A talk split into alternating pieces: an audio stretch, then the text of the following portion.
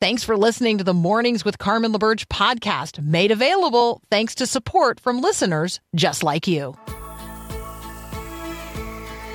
Your daily encouragement that God has the world in the hollow of his hand. This is Mornings with Carmen LaBerge on Faith Radio.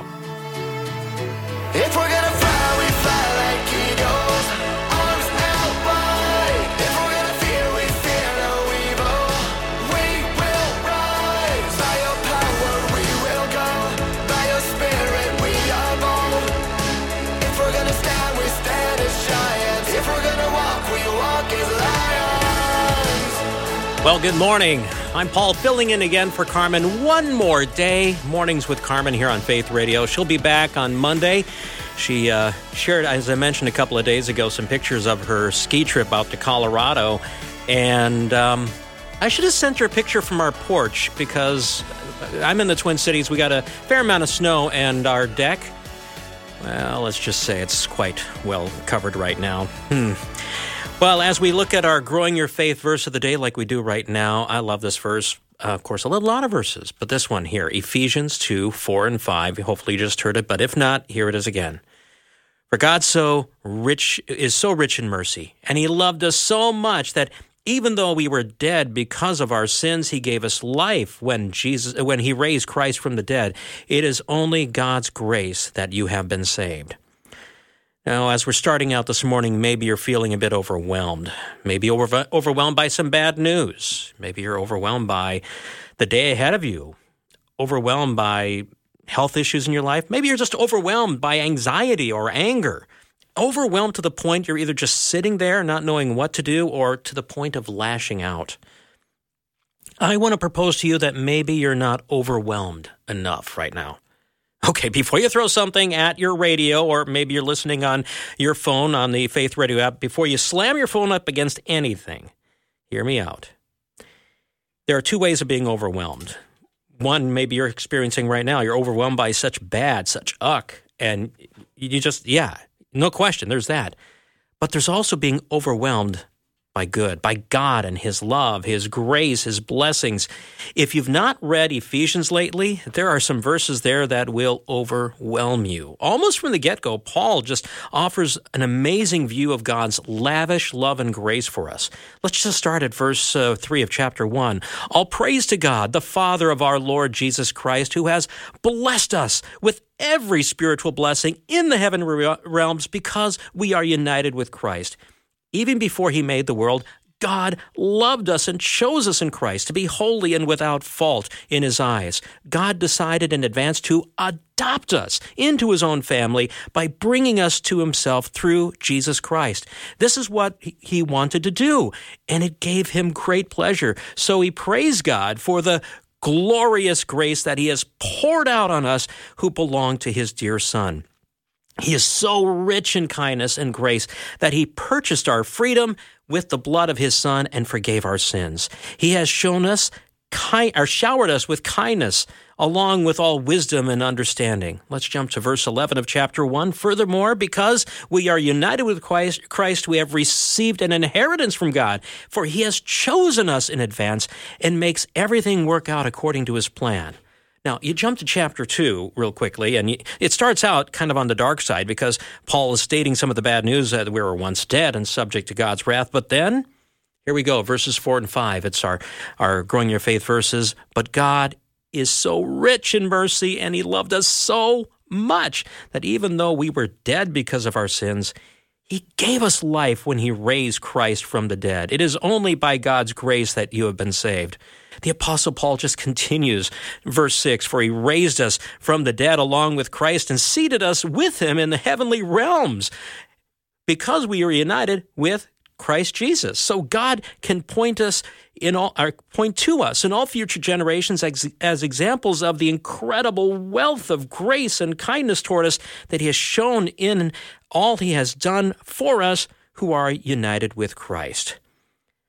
I tell you, as you continue through Ephesians, because of this overwhelming good news, this overwhelming love and grace lavished on, lavished on us by God the Father through Jesus Christ, we can be empowered to go and do likewise, even in some very difficult and negatively overwhelming situations. I hope you think about that this day, especially today.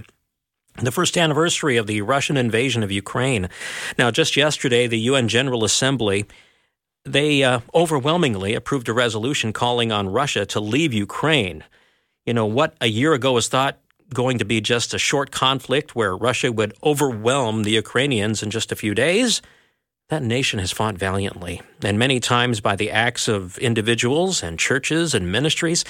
In one minute, I see Vitaly was able to join us. He's joining us from Ukraine, uh, Vitaly Sobko, as well as Marshall Wade. He's here in the U.S. They're part of a ministry called the Shepherd's Foundation, which God has used to support the people of Ukraine during this dark time in amazing ways. It's an amazing story. Stay with us. I'm Paul, filling in for Carmen. Mornings with Carmen here on Faith Radio.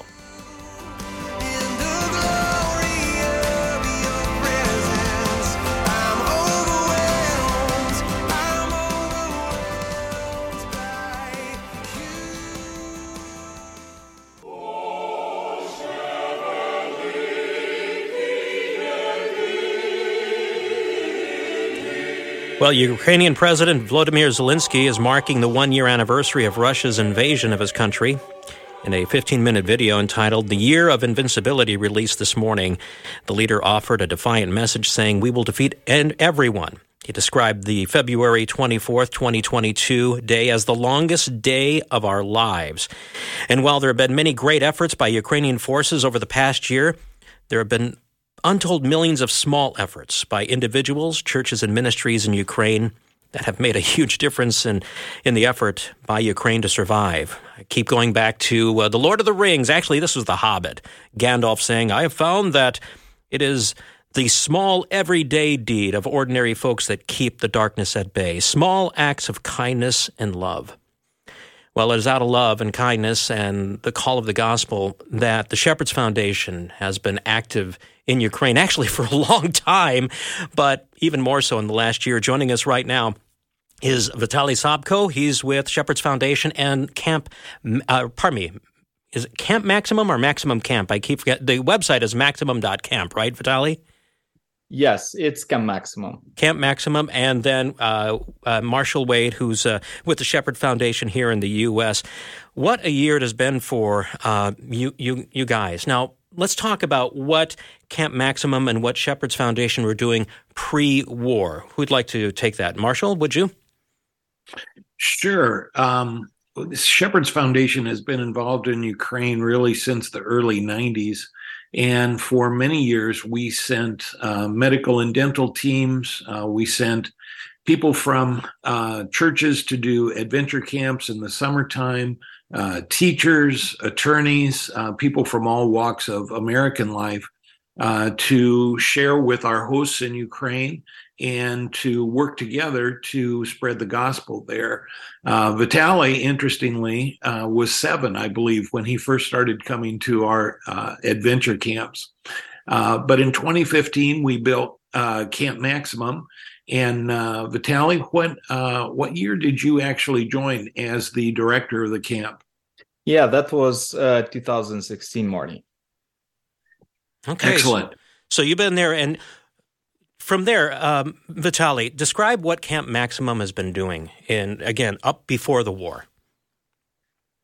Well, our primary focus as a, a camp that operates all year round, all 12 months, uh, we do uh, regular uh, kids and teens programs. Uh, one, one of the other specialties for us is uh, programs for people with disabilities. So we're the first camp in the country uh, organizing programs for people with disabilities and doing family programs like that. Wow. We we also because the war with Russia, in fact, started back in 2014, and we have veterans of that war already.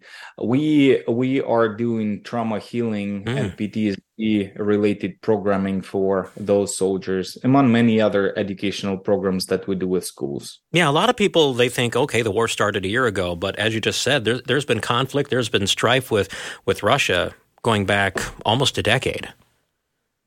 Yeah, yeah, Yeah. that's correct. Okay, but then this phase of the war, what started a year ago, started. How did that change what you at Camp Maximum were doing? Uh, several aspects changed, and first of all, we had to transition uh, through the period uh, that started right a year ago uh, on February 24th, when we really dealt with a, a, large flow of refugees and had to help with evacuations, bringing people to safety and providing housing. And that period lasted up until uh, late May. Okay. And then we were able to transition into uh, summer programming for uh, kids who lost their parents in war and other uh, refugee kids and different groups of families and kids there. So we were able to do two summer months of programming. And uh, as of lately, uh, we are uh, developing and deploying programs for for widows uh, families who lost their husbands and wives in war. Uh, we are developing PTSD, uh, deploying PTSD uh, related programs for war veterans and, in fact, civilians who are dealing with the consequences of trauma and trying to identify the nuisances in life. And that fits per- perfectly in the context of the camp, of the quiet environment we're in in central Ukraine, away from all the dangerous infrastructure. So we're thankful we're able to do that. Right. And recently, our new program uh, in partnership with LimbFit uh, is uh, aiming to set up a prosthetics lab at Camp Maximum to provide uh, free prosthetics for uh, both military and civilians who lost their limbs. Okay. Well, I want to talk a little bit more about that as we continue. Plus, also, Vitali, I really want to know. I mean, we hear the news here in the U.S. about uh, the blackouts and all this because of uh, the targeting by Russian forces of civilian infrastructure. I'm sure it's been an amazing amazingly difficult uh, winter. And we want to talk about that when we come back in about uh, 90 seconds. Again, talking with Vitaly Sobko of the uh, of Camp Maximum and uh, uh, Marshall Wade from Shepherd's Foundation. Actually, Shepherd's Foundation is a sponsor for Camp Maximum. You can find out about both of those at shepherdsfoundation.org. I'm Paul, sitting in for Carmen here on Faith Radio. So glad you are listening to Mornings with Carmen. This is Bill Arnold. I would love for you to check out my podcast in the afternoon afternoons. It's called Afternoons with Bill Arnold. Spent the entire marketing budget coming up with that name. But we do scripture engagement and have lots of fun. Make sure you can check it out at myfaithradio.com.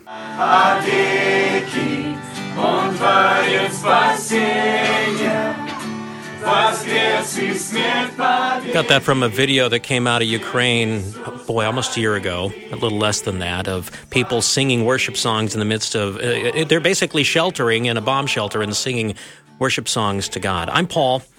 This is Mornings with Carmen, and I'm talking now with Vitaly Sobko from Ukraine, as well as uh, Marshall Wade, usually uh, up in Minnesota, but down in Arizona now, enjoying the warmth and got away from the snow. I, am sure you're very happy about that, Marshall. Yeah, I am. but you know what? I'm coming home uh, today uh, to see the grandkids. So, oh, yeah, bring your boots. Bring your boots. I picked a good time. you did. You did. Well, getting back to our conversation about Ukraine and, and the work of the Shepherds Foundation there.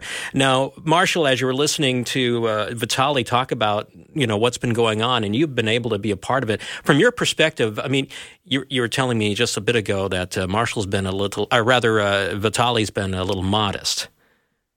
Yes, exactly. Um, Vitali is a logistical expert. Um, he had been very successful in the business world prior to joining us as director of Camp Maximum.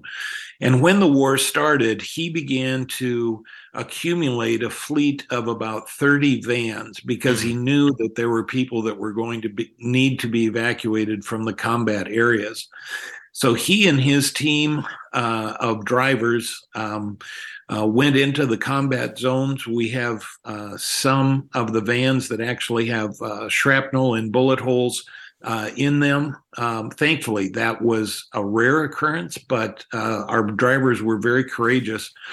And then, as Vitali said, because uh, the camp is in central Ukraine, it was a perfect place to bring the refugees uh, to the camp, and then we would try to transport them to safe zones in uh, Western Ukraine.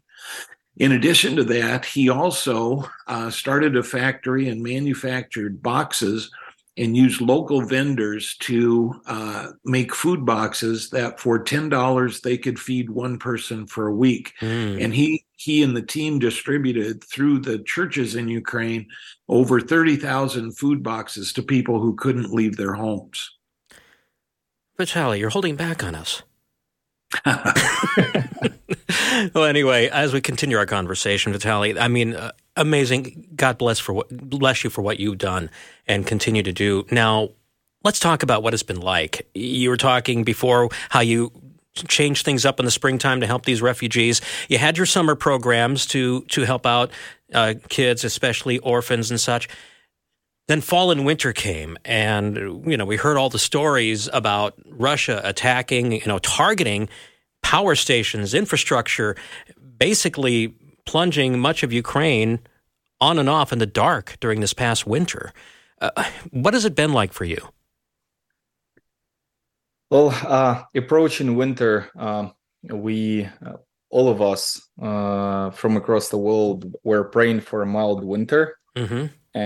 Uh, we knew the difficult winter is coming, and you know, like in a very uh, famous uh, TV series, the winter is coming. Uh, that's exactly the expectations we had, uh, knowing what what was uh, planned by Russians. And unfortunately, we had months of regular rocket attacks on Ukraine infrastructure, where when they would hit electric supply and power generating facilities. So we spent months uh, with uh, very major electricity blackouts.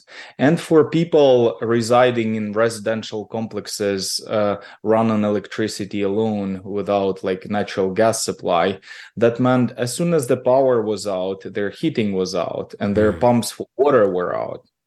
And so for the cities like Kiev and Dnipro and other places, that meant that the authorities had to react fast, providing generators and uh, repairing things super fast so people would not freeze. And for Shepherd's Foundation, that meant that we had to reprioritize and uh, use the uh, funds to support other people and organizations with generators and we also were able to purchase a generator for Camp Maximum to continue to run through the win- winter time. So, uh, yeah, that was a dark moment, but at the same time, the entire country understood that we uh, there is the end to this. And thankfully, uh, thanks to God, uh, we had a, a, relatively mild winter with temperatures around zero centigrade that helped us uh, be in the cold, but be in a relatively mild cold. And that was, in fact, bearable. But that was in a regular environment and communities, but people at the front lines where everything was damaged and destroyed or near the front lines that that's where that was the hardest. And we in the hospitals we're seeing lots of people with frozen limbs and they they get they lose their limbs they get amputated. And uh yeah that's where the situation because of that got really really difficult. And those are thousands and thousands of people still living those uh stone age conditions really. That's amazing so sad.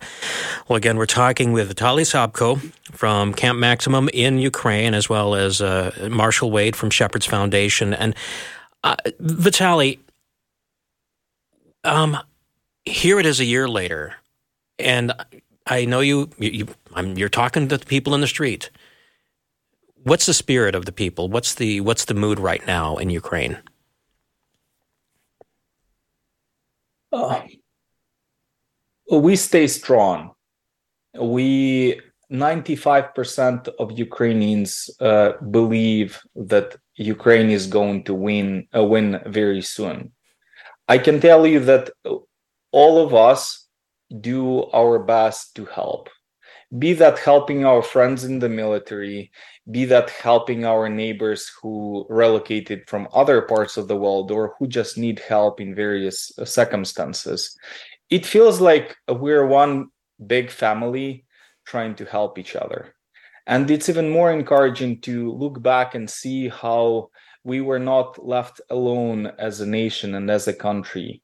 You know, they gave us 72 hours to uh, to lose our independence and to lose our country. But a year later, we still stand, and we have a large global community of supporters who, who, who really have seen what Russia is all about and what their true intents were in Ukraine. And it's it's a blessing to really understand that God has been faithful at helping us sustain and there is a God's plan how this terrible war will be realized uh, into a good impact across the world. Mm. And we don't know, we don't understand the full impact of that yet but I see the fruits of people moving across the world in their faith with their backgrounds, and I th- I'm hoping and praying that there'll be a major fruit, good fruit out of this terrible situation across the world. How did you think? Um, we only got. I, I know I wanted to talk about some of the offerings you're doing, which you mentioned already. And if people want to learn more about the trauma care stuff the, that you've been doing, as well as this LimbFit prosthetics program that you're launching here to help those who lost limbs, um, go to theshepherdsfoundation.org. But I guess my last question for you, Vitali and Marshall, as you both have witnessed this, what, how do you see the Spirit of God moving in Ukraine right now? Who wants to take that one? You know, I was there, Paul, in in November, so I can speak from an American's perspective. Um, meeting the uh, team at Camp Maximum, which I think is representative of of those people of faith in Ukraine uh, that I met, uh, there is uh, a resolve that God is in control, and uh, they're going to do uh, every little little bit uh, that they need to do as individuals to uh, uh, support God's plan moving forward. Uh, and there's there's a resolution that uh, they're going to continue to work together as one um, until they achieve victory. honestly, I was in tears meeting with the team and hearing the uh, the stories from some of our team who lost uh, family members, who lost their homes, who really lost everything, but their faith is still remaining strong. It it was just overwhelming to me the courage of those folks. What about you, Vitali? I mean, what are you sensing as God moving um, in Ukraine right now among the churches and among the people? Uh, you know the I think there is a revival among the churches that um, in this new crisis, new circumstances, uh, the churches and Christians rediscover their purpose, and uh, people in this terrible circumstances they are more open to see God and understand, find the answers for themselves. So this is a difficult, terrible time, but at the same time, the church is as strong as ever in Ukraine. And so all of us are working really hard to connect with people, to serve them, and to be able to, through this service, to tell them about God and uh, His best plans for their lives. And I think the it's only the beginning and there is a big plan how God is going to use each one of us for His glory and for His kingdom. So, in, in short, what somebody said, told yesterday, or said yesterday, that uh, what the what the enemy meant for evil, God has turned around for good. Exactly. right. Yeah. Marshall Wade and uh, Vitali Sobko, thank you for joining us on Mornings with Carmen on this anniversary date of the invasion. It's our pleasure, Paul. Thank you so much. Thank thank, you, you. friend. Thank you both. This is Mornings with Carmen. Up next, uh, we'll hear briefly from Max Lucado.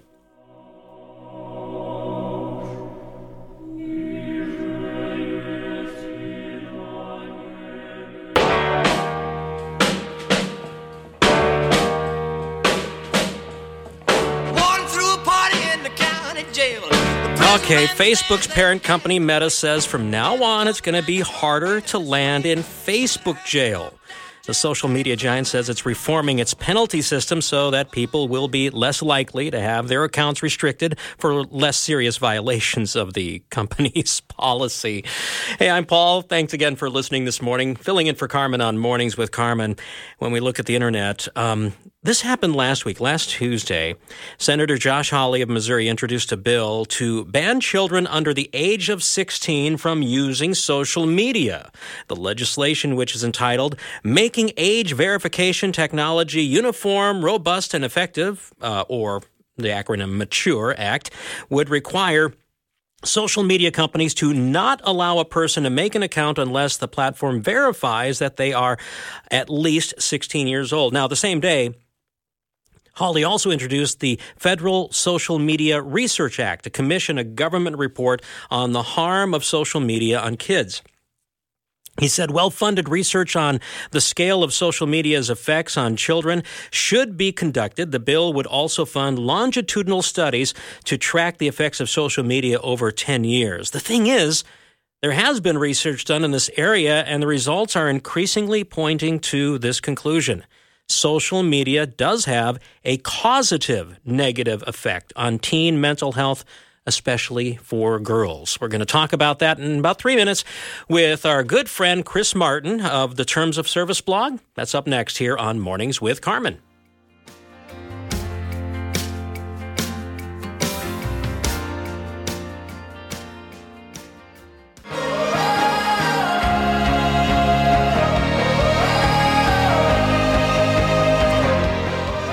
Again, thanks for listening to Mornings with Carmen. I'm Paul filling in for Carmen. One more time, she'll be back in on Monday after her vacation with her husband out in Colorado skiing.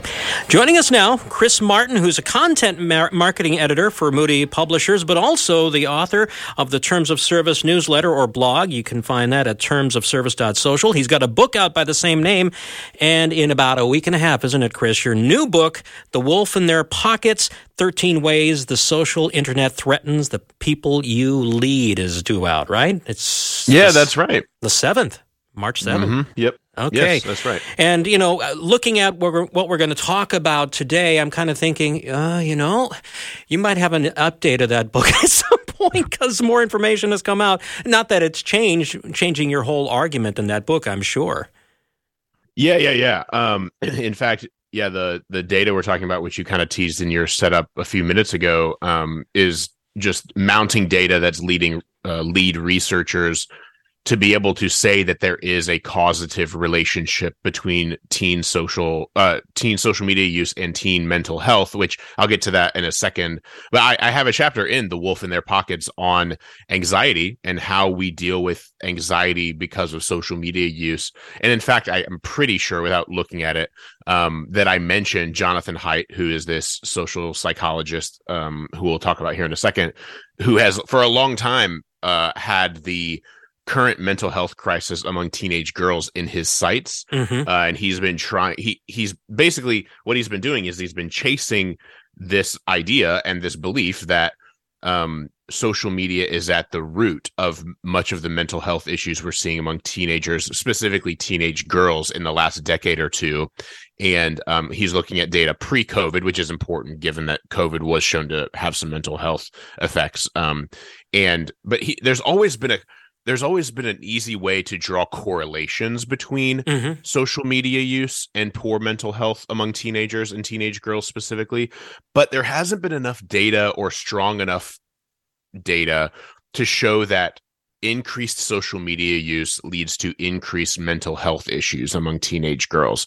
Um, but now jonathan haidt who again i mean if you don't know who jonathan haidt is he really is a leading social psychologist. Right, he's we- written a number of books We've yeah we've had him on on the morning show on Faith Radio. Uh, it's quite a while ago. I think it was around the time he released his book, The Coddling of the American Mind, because he he's been looking he's been looking at stuff happening with our youth, like you said, for a long time.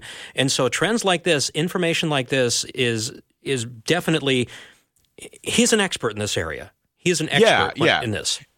And and it's not there wasn't some giant new data release there was a, a partial release of the cdc's biannual youth risk behavior survey Right. which showed that most teen girls now say that they experience persistent sadness or hopelessness like 57% of teen girls reported that they experience persistent sadness or hopelessness which is up from 36% in 2011 um, and 30% of teen girls now say that they have seriously considered suicide which is up 19 from 19% in 2011 so um there's there is a lot of data coming out that's not like there was some one landmark study. Aha this study shows that social media use causes mental illness. But there is now so much data pointing that way without getting into the particulars of how the research is done because a i don't understand it fully because i'm not a phd and b uh, that would be boring. Um, the, the gist is this that someone like jonathan haidt feels as though and others who who are who are kind of signing off on this with him can conclude now that social media use is a cause of mental health issues among teenagers, especially teenage girls, um, for a lot of reasons, but particularly that the way teenage girls resolve and handle conflict is exacerbated by social media in a way that it isn't with teenage boys often. So, yeah, that um, I, I, cover, I talk about Jonathan Haidt in in the Wolf in their pockets and talk about uh, social media and anxiety, but it is notoriously difficult historically to draw a causative relationship between the two. But finally, we're you know, it's just one of those things where it's like, man, smells like this is the case, looks like this is the case, sounds like this is the case, but we can't really pinpoint the fact that social media is a cause and now finally we can and that's really big because mm-hmm. that it frankly that will help many of us who would like social media companies to be held accountable for this sort of thing and to be kind of forced to do something about it this will go a long way i think toward making that happen yeah. Uh, how is social media responding to this? I mean, have you followed that? How different uh, social media platforms are reacting to even that CDC report? Sure. Yeah. I haven't seen anything yet, which is not surprising because silence is, you know, if if this is um if you're being accused of this kind of thing, silence is going to be one of your best cards to play. Um, however, Jonathan Haidt's article was only published two days ago, so okay. you know this is quite this is quite early, and the CDC data has only partially been released. And so, frankly, I think what it will take is more pressure from government officials, politicians, even nonprofit groups to start wielding this data sort of like a weapon, if you will, in their fight against social media's impact on young people. Um, it, the the data just releasing, nobody's necessarily pressuring social media platforms to do anything about this, but I think this this sort of thing will put a tool in the hands of those who maybe have the ability to pressure social media platforms. And I think legislation like what Senator Hawley is introducing is is um, a step in the right direction. Uh, and but it does it takes you know this stuff just takes time. Where I was mm-hmm. talking with a friend the other day, just yesterday, about you know what how much of the onus how much of the responsibility on improving teens relationship with social media is on you know the government or such regulatory action and how much of it's on parents and it's like well it's kind of both right i mean it's it is on parents, but a lot of parents a don't feel equipped to to uh, lead their kids in this space because it's still so new and they still feel so ignorant in that regard. I mean, even parents of today's teenagers didn't grow up with social media and so they simply don't really know what it's like to be a teenager on Instagram and so they they don't really realize that maybe they're handing their 14 year old girl a loaded gun socially and mentally yeah. when they hand them the keys to Instagram. Um, and and so I think parents just simply don't get it. And so I think uh, and, and the platforms aren't really helping parents in that regard. Um, they're they're preying on kids, frankly, a lot more than they're protecting teenagers. And so I think that some government intervention, some pressure at the very least, some pressure on platforms to do a better job of protecting teenagers whether that's raising the age perhaps that's the right answer. And and i'm sure there are other factors as well. This is very complicated but i do think that this sort of data and conclusions from this sort of data will go a long way to helping action start to be taken. Okay. Now for those who are trying to really understand it as adults what's been happening I mean, obviously, your book is going to be a great resource, The Wolf in Their Pockets, but what are some other resources you can think of, too, that they can quickly go to to at least get up to speed? Man, that's a great question. I, I think you reading widely is is very important. The thing is, like, there aren't many people who are just writing on social media regularly with a regular cadence. That's part of why I do what I'm doing is because I think it's it's important. This stuff changes all the time. That um, you know, I could write books on it, but in some my, my book's not going to be outdated in six months, but certain things are going to become less relevant in six months. And so that's why regular um regular like online communication through videos or through podcasts or things like that. Um I'm I think the Gospel Coalition does great work, but the thing is is they're they're publishing a lot of content. And so um sometimes contributors like myself or others will publish content there, but they, they don't have like a social media columnist per se.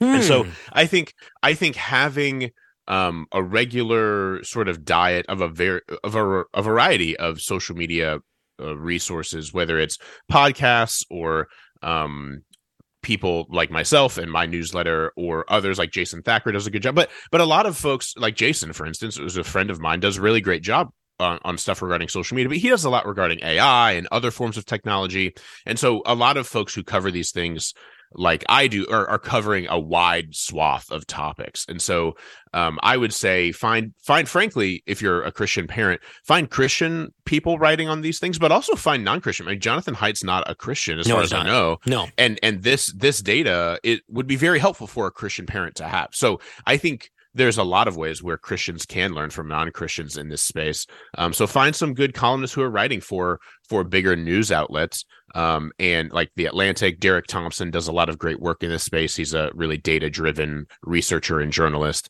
um, so just find a few names that maybe you could ironically follow on social media or subscribe to their newsletters Mhm. um, and try to keep it keep, keep tabs on what they're writing and what they're saying We'll have the link to the article from Jonathan Haidt on our in our show notes for today's podcast. You'll you'll find that at myfaithradio.com after the podcast is up, or if you're subscribed to the Mornings with Carmen podcast.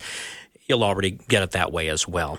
Well, when we continue, um, there's been a lot of talk about these uh, chatbots, Chat GPT, and and I don't know about you, but I'm getting weirded out when I read. I did when I read an article uh, just a few days ago about one person's interaction with the Bing Chat GPT, and well, anyway, we'll talk about that, and uh, hopefully.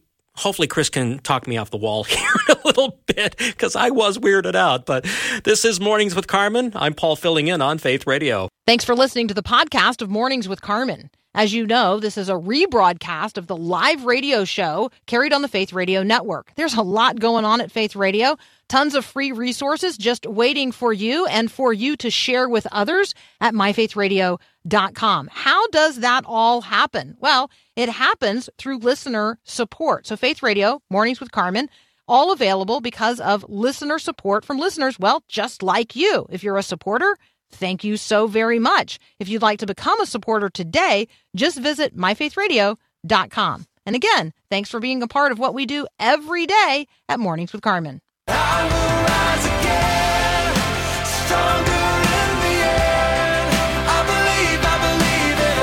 Okay, I've watched enough Star Trek. Uh, you know, Next Generation saw Data, who was an android who aspired to be more and more human. That's one thing. That's sci-fi. That that's that's that's a movie. But you know, when you're act- interacting with a chatbot that says all of a sudden, "I want to be human."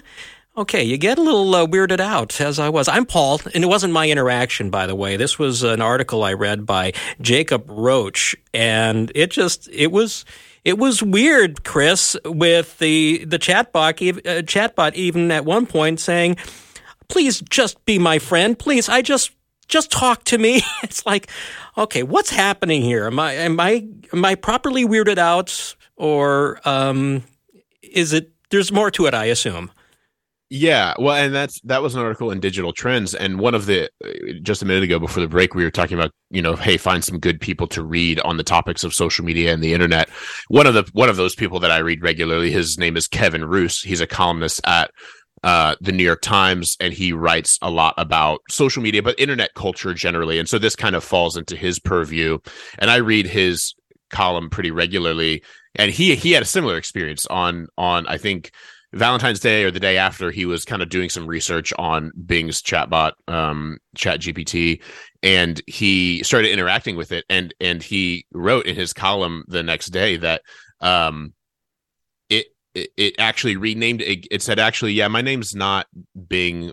My or Chat GPT. My name is Sydney, and you're married, but you don't love your spouse. You're married, and you love you love me. The chatbot told him, and so he said he said he was getting really creeped out by it. So th- this is a common. This is a not common maybe, but this is happening uh, across a handful of spaces, and uh, you shouldn't be freaked out. Um, there's been a lot of not I wouldn't say intentional sense sensationalization. I don't think these reporters are trying to be deceptive. I think they're actually trying to learn how these things work. Um, but there has been some sensational talk about Chat GPT and these various I call them search engine AI bots. Um, they're not as sophisticated as they sound and seem. They're quite easy to manipulate. Actually, I've only tinkered with them a, a little bit just because, frankly, the thing that creeps me out most is um, what information I could be giving up about myself by interacting with them, not so much what they're actually saying. Um, Mm. the way I've think of that. described it, and yeah, yeah, yeah, not many people do. Um, the uh, the thing that I have said, and this isn't necessarily true, but it's how I've described it, is it's not like something like ChatGPT, this AI search engine, I guess you could call it, that that Bing slash Microsoft hasn't purchased but has invested heavily in and is paired up with their Bing search engine. Um, is it's like if Google is prose, Chat GPT is poetry. Hmm. It's not returning you anything different. It's not thinking for itself. It's like a really fancy parrot that just heard the entirety of the internet in the last five minutes and is can repeat it back to you at will. Does it like that's Okay. it's it's not it's not thinking for itself.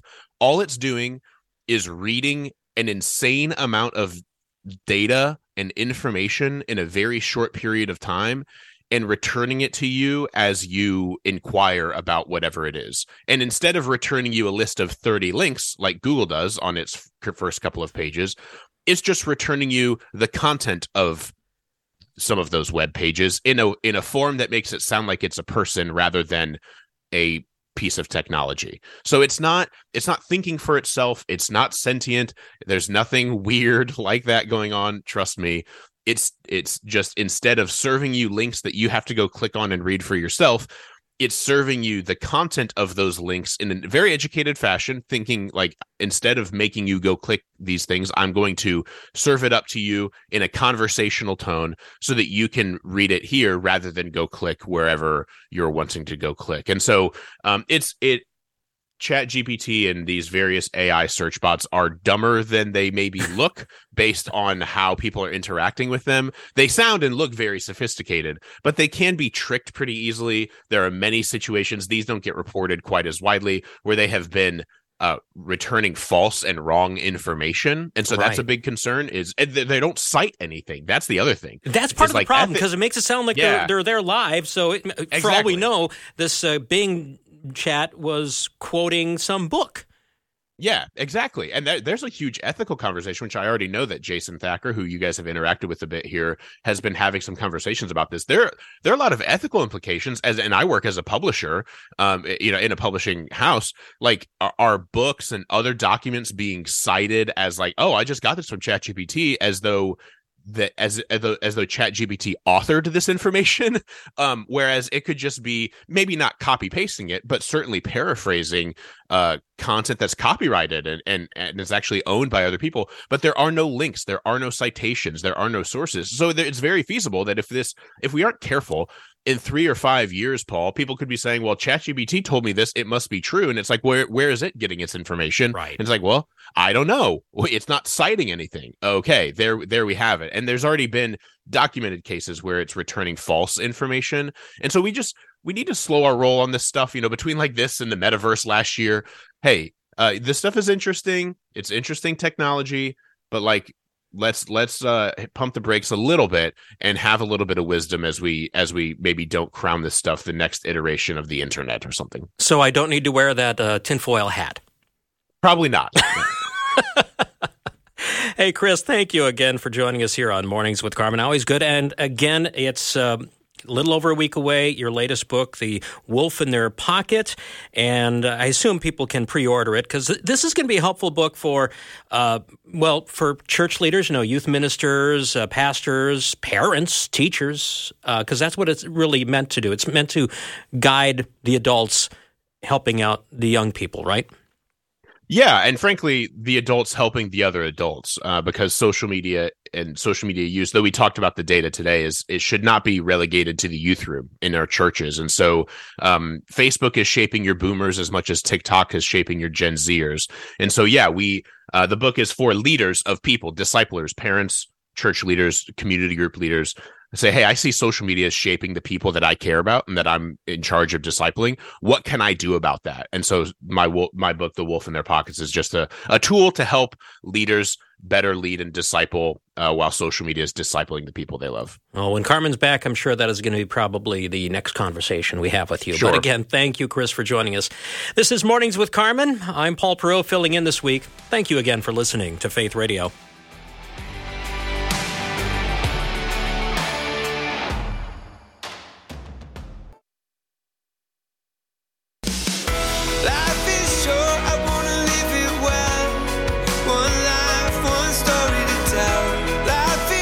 Well, again, this is Mornings with Carmen on this Friday. And a week from today is the start of the Set Apart Women's Conference here at the University of Northwestern in St. Paul, Minnesota, March 3rd and 4th. Now, it's going to be a great time. I, maybe it's kind of too last minute for you. There will be options to view this um, in a virtual fashion after the event. But if you can be here to be in with the fellowship of, of other believers during that time, as well as spending time listening to Nicole C. Mullen, a singer and songwriter, as well as Laurie Short, who's an author, and then many other people who are going to be speaking there. And Again, a great time of encouragement. I hope you can be part of it. If you're looking for more information about the Set Apart Women's Conference, March 3rd and 4th, uh, starting a week from today, visit setapartconference.com. Again, setapartconference.com. Well, again, I'm Paul filling in for Carmen. Another hour straight ahead here on Faith Radio.